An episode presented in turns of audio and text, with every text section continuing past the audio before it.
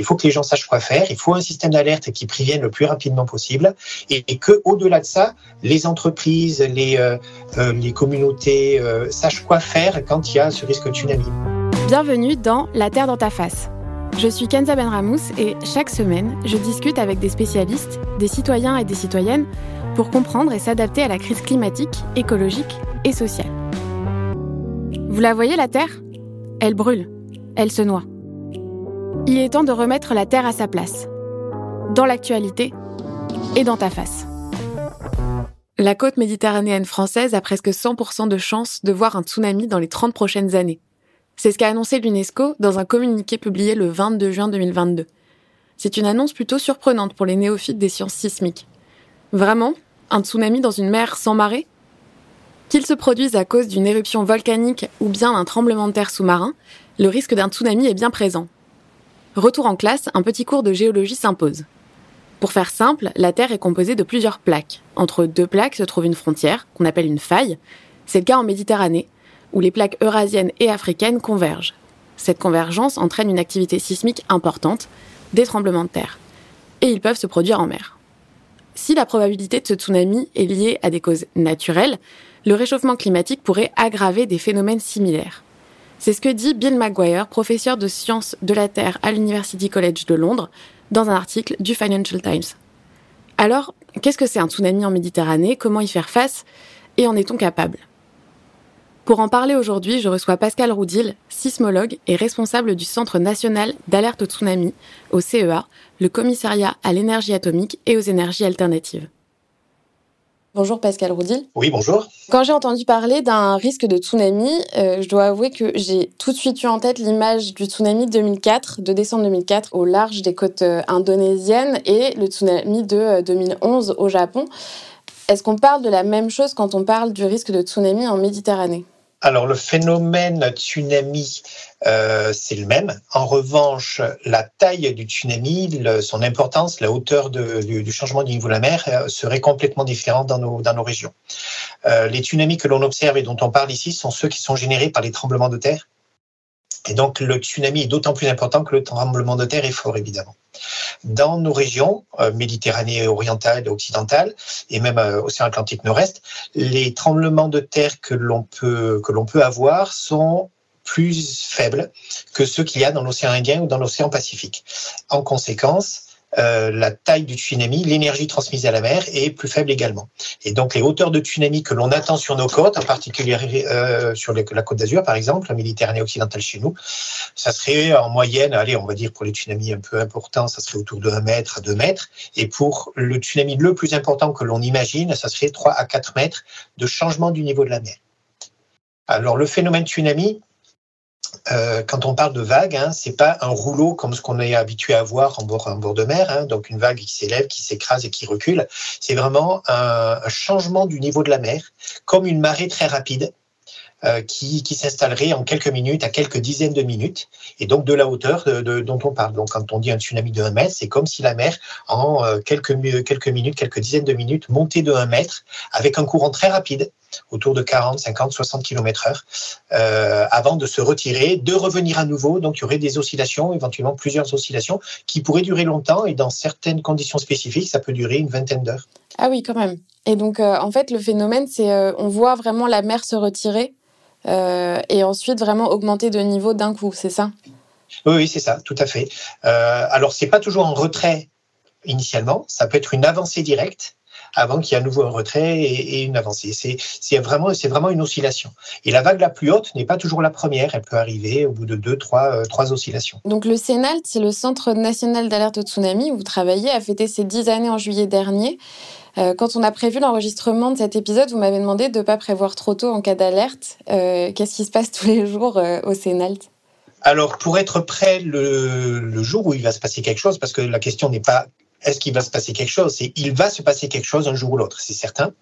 Euh, pour être prêt, euh, nous effectuons une surveillance permanente euh, en temps réel de la sismicité autour de la France métropolitaine.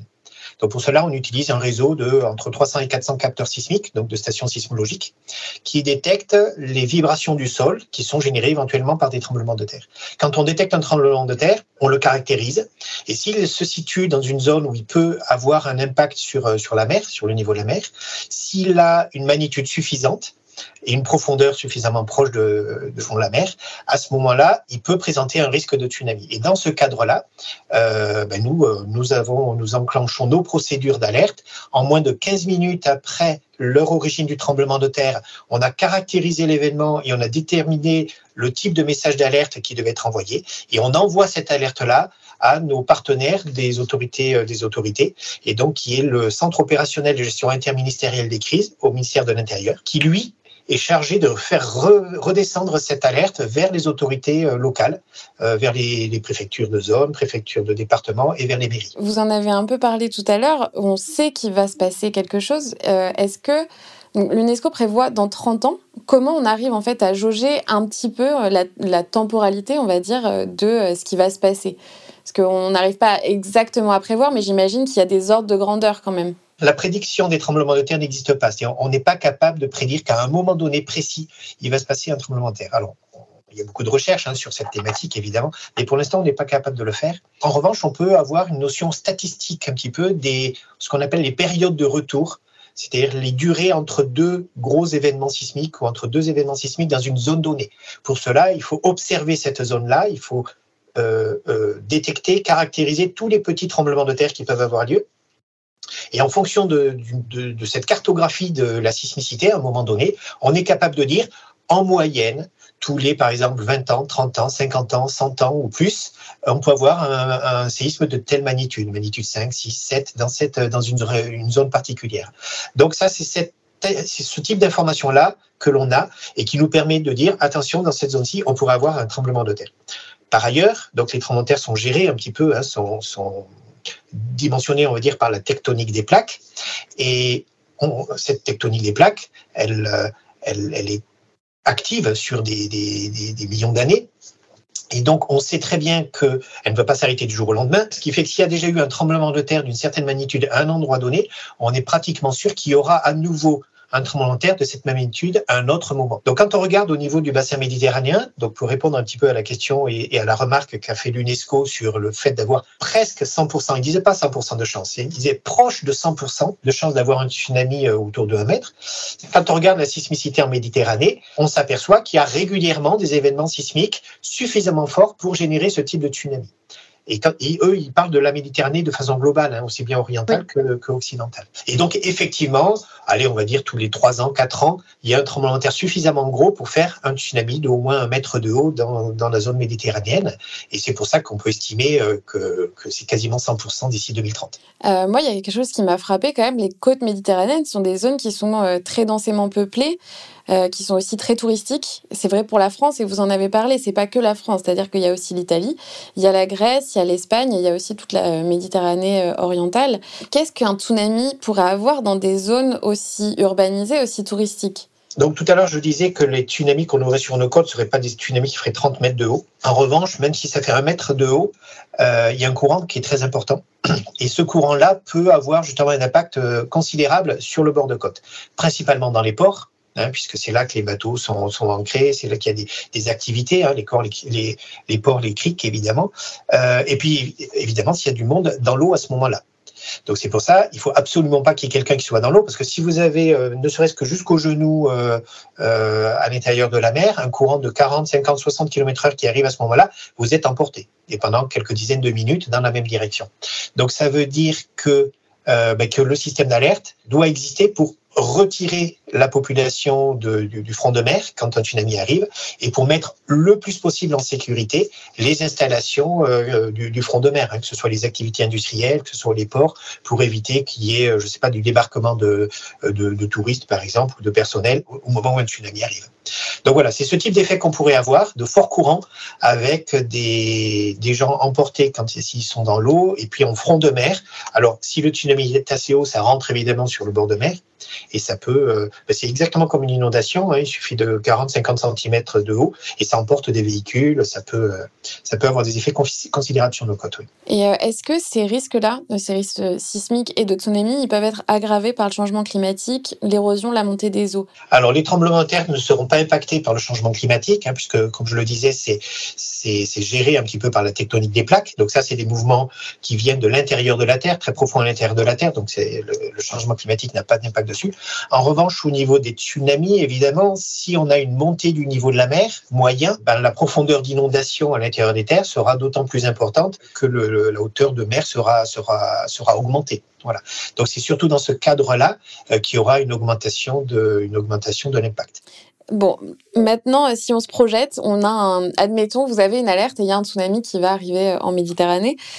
Quelles sont les différentes étapes qui vont se passer Alors la première étape, c'est la détection du tremblement de terre. Donc c'est ça qui se fait très rapidement, on va dire allez, en 3-4 minutes, le tremblement de terre en Méditerranée occidentale est détecté de façon quasi automatique. Ensuite, côté euh, CNALT, donc Centre national d'alerte au tsunami, nous avons des opérateurs qui travaillent en 3-8. Donc, c'est-à-dire à tout instant, au Sénat, nous avons une personne, euh, de nuit, de week-end, Noël, etc., euh, une personne qui assure la surveillance et la détection justement de ces tremblements de terre, la caractérisation de l'événement, euh, et puis après la définition du niveau d'alerte pour savoir ce qu'il en est.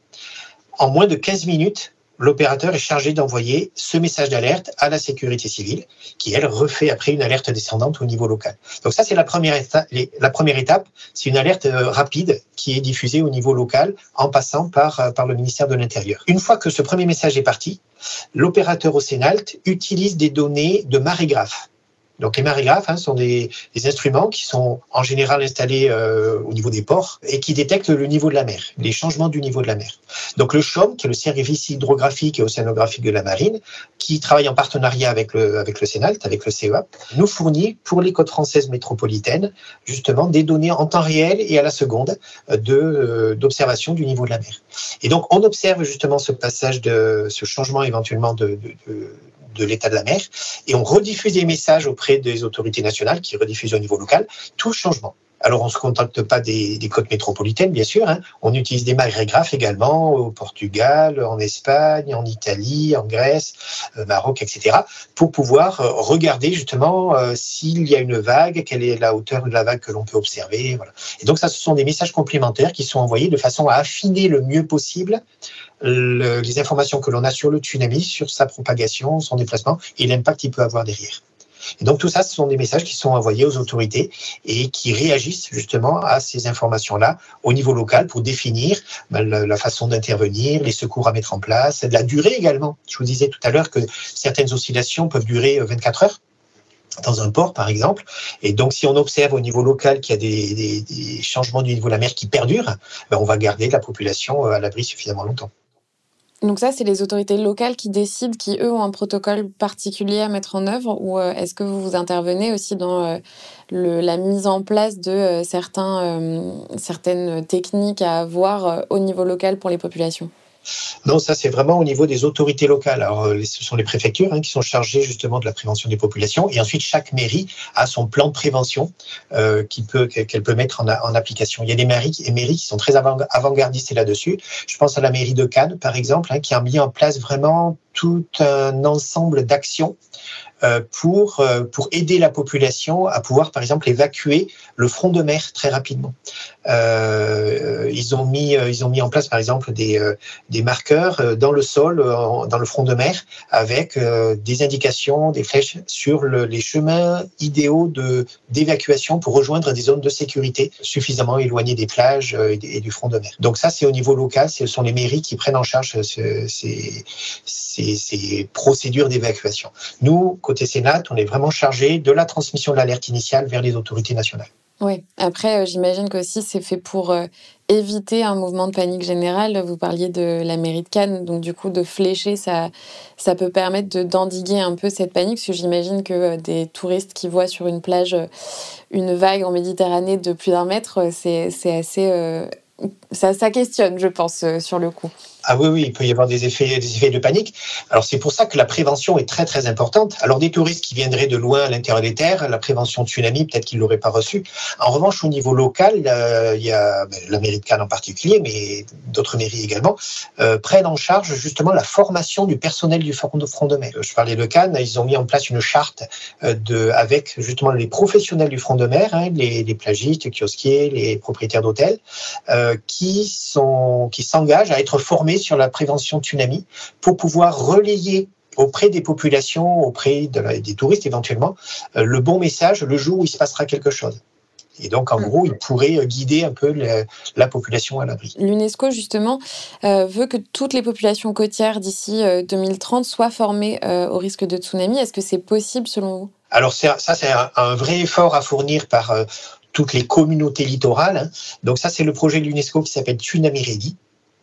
Donc c'est un projet international. Il vise à ce que le monde entier finalement ait, une démarche de prévention vis-à-vis du risque de tsunami. Euh, et dans ce cadre-là, ils ont, créé cette reconnaissance, justement, c'est une reconnaissance euh, euh, des, des, communautés pour pouvoir montrer que une communauté donnée, une ville ou une préfecture ou autre, a mis en place des actions de prévention, a effectué des exercices régulièrement pour former son personnel, former la population, a communiqué suffisamment avec les autorités nationales pour être sûr de bien recevoir le message, par exemple Donc il y a un ensemble de critères, une douzaine, euh, qui doivent être respectés pour obtenir cette reconnaissance unanime. Alors, est-ce que c'est possible d'ici 2030 Je pense qu'il y a, une volonté un petit peu politique un petit peu générale, mais également au niveau local, il faut que les mairies s'approprient un petit peu ces, messages, s'approprient ces, ces actions de prévention pour pouvoir être prêts le jour où il se passerait quelque chose. Et d'ailleurs, au-delà de la, de, des actions locales, je, dirais politiques ou euh, de la communauté, en fait, c'est à chacun, c'est à chaque personne au niveau de la population de se prendre en charge et d'être, euh, d'avoir une, une, démarche un petit peu résiliente euh, et de, de prévention. souvent en France, on a la chance d'être un peu à l'abri euh, de, des grosses catastrophes. Alors euh, ceux qui sont dans les zones inondables, euh, ils, ils, ont vécu des, des, catastrophes quand même. Les incendies aussi de cet été nous ont rappelé qu'il y avait d'autres types de catastrophes qui, qui, pouvaient exister. Mais souvent on est un petit peu protégé côté France et on n'a pas cette démarche trop de, de prévention, de s'informer, de, de, savoir ce qu'il en est. typiquement quand, quand on va en vacances en bord de plage, on voit pas beaucoup de monde qui s'arrête devant le panneau d'information à l'entrée de la plage pour lire les différentes informations de à l'endroit où est-ce qu'on doit s'installer, euh, qu'est-ce qu'il faut faire et pas faire. Euh, et ça, c'est un comportement qu'on devrait tous avoir de, prévention. Donc ça, euh, on, a parlé donc des, populations. Maintenant, parlons des États. Qu'est-ce qu'ils doivent concrètement faire pour préparer en fait les populations? On l'a un peu abordé, mais je, je, pense notamment aux constructions. Est-ce que il faut limiter les permis de construire? Est-ce qu'il faut limiter le tourisme? Comment un État peut-il gérer en fait ces risques-là à grande échelle? Euh, tous, les, tous les pays ne sont pas exposés de la même façon au risque de tsunami. Côté Méditerranée occidentale, on est nettement moins exposé à l'aléa. Le risque est également un petit peu plus faible, même si on a un certain nombre d'enjeux. Et donc, euh, les actions qui sont mises en place, les procédures qui sont mises en place à l'heure actuelle sont tout à fait adaptées au niveau de risque et au niveau d'aléa que l'on a. Euh, il n'y a pas besoin de construire un mur de 30 mètres de haut euh, sur toutes les côtes françaises, par exemple, vu qu'on n'attend pas euh, des vagues qui, dépasseront les, les, les 3-4 mètres, par exemple. Le fait de faire de la prévention et de mettre du marquage au sol pour pouvoir évacuer la population à l'intérieur des terres, c'est suffisant pour protéger la population quand il y a le temps de pouvoir les évacuer. Et donc, euh, c'est vraiment ça qui, est important. Euh, c'est cette, partie de prévention, que la population sache, réagir rapidement. On peut prendre des exemples. Hein. Par exemple, pour le, risque incendie, il ne s'agit pas de construire toutes les habitations euh, avec des matériaux inifugés.